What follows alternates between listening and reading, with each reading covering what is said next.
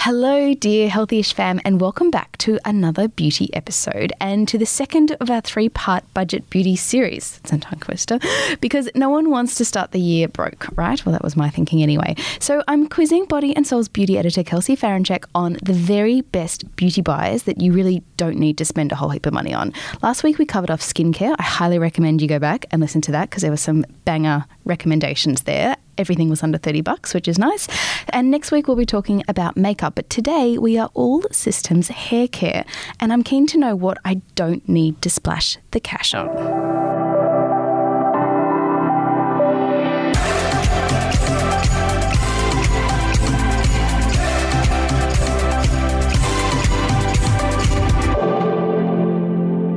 Okay, Kelsey Farinchak, please, God, tell me that I don't need to spend a small fortune on shampoo and conditioner because I just can't anymore and it feels like such a waste, but am I wrong?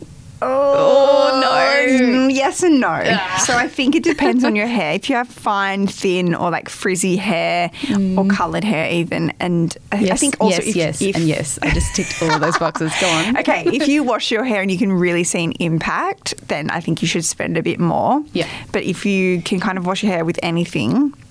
And that doesn't really make a difference, then I would just not b- bother. Um, Okay. I think I'm in the former category, not the latter. No. I, but you know, I have a friend who has virgin hair. Maybe this is part of her the, my problem, but um, it- it's always like so soft and smooth and silky and luscious. And I'm always like, "What are you using?" She uses herbal essences. I know. So I Hate think her. it really depends. Yeah, okay. Sorry. Damn it. okay, so what do you think that I, apart from shampoo and conditioner, clearly, what do you think I need to cough up to, or what, what generally do we need to spend a little bit more money on when it comes to our hair to see actual results? Okay, so I'm going to talk to you first about what you can save money on. Yes, okay. Because um, I think this will kind of help narrow down what you should spend on. Mm. So, styling products like hairspray, dry shampoo, these are the types of products you can afford to shop around Mm. for, buy, and try until you find the one that you like best for your hair type. Um, so, things like shine sprays, root volumizers, pomades, they're also areas where I think you can go super cheap. Yeah. Um, I'm going to put all of these suggestions and some extras in the show notes as well, but um, a few ones off the top of my head, like Batiste dry shampoo, ten bucks at Woolies. So good. Tresemme hairspray, four dollars at Chemist Warehouse. Yeah. Those kind of products you don't need to spend massive Mm. amounts of money on.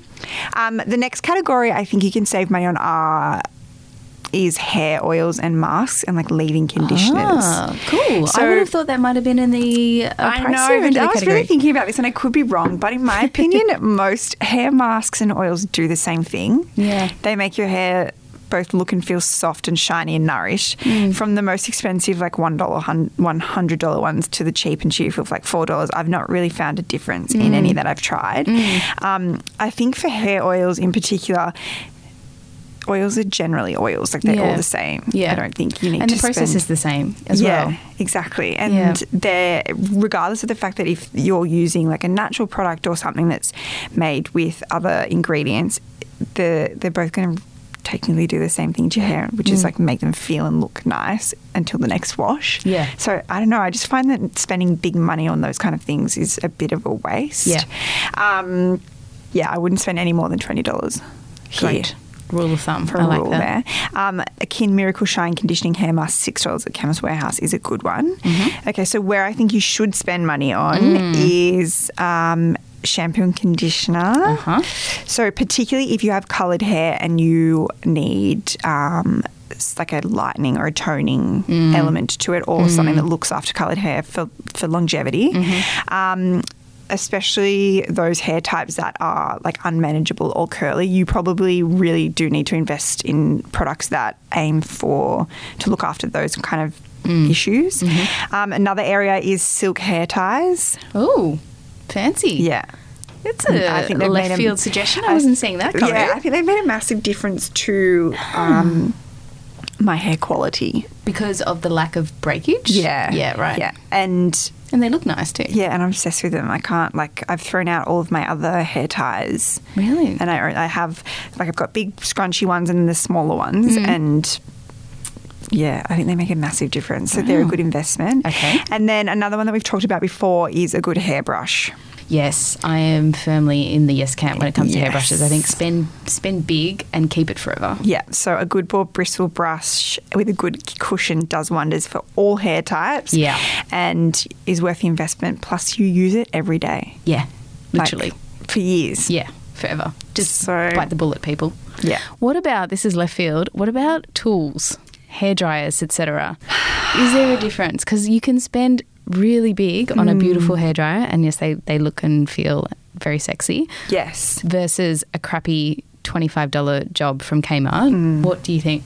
Okay, well, I would take into consideration how often you're using it and Mm-hmm. what you're using it for. If you're using it to style your hair Mm. every day, or if you're just using it once in a while to dry your hair because, you know, in winter or something, you don't Yeah. want to go to bed with wet hair, I think that there's a difference. Yep.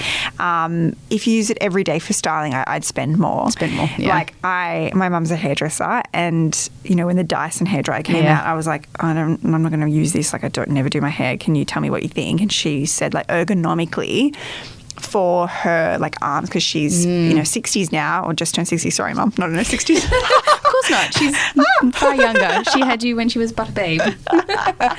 she was like my my hand and wrist feel so much Yeah. better because the way it's designed and she also Yeah. found that the drying time was much shorter and there was less frizz so there is so much to be said for Yeah. those um, those dryers and the technology behind it whereas if you picked up a $25 blow dryer you're probably going to be full of frizz Yeah, and you're Um, right. If you do, if you do heat style your hair every day, then it's probably going to inflict more damage Yeah. than if if you don't. use Absolutely. And then you're going to have to run over it with a straightener or something because of all the frizz that's it. double whammy.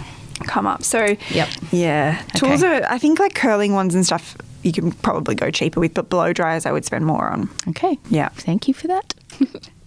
Gosh, yes, it's good to know that expensive isn't always better. I was really surprised what you said about conditioning treatments. I thought you'd say the opposite, actually.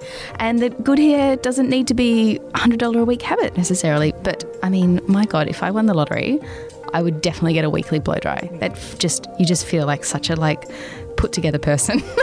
If you found this episode remotely useful or interesting, please be a pal, rate, review, and subscribe. It means the world to us. it really does. And until next week, stay healthy-ish.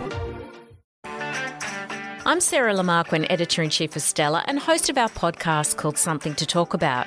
Every weekend, we publish a new episode where you'll hear compelling personalities, strong opinions, and thought provoking conversations. I wanted to be able to do it in my time when I was ready and speak my truth when I was ready. the topic of when do I become a mum, that is in my mind 24 7. Search for Something to Talk About wherever you listen to your podcasts.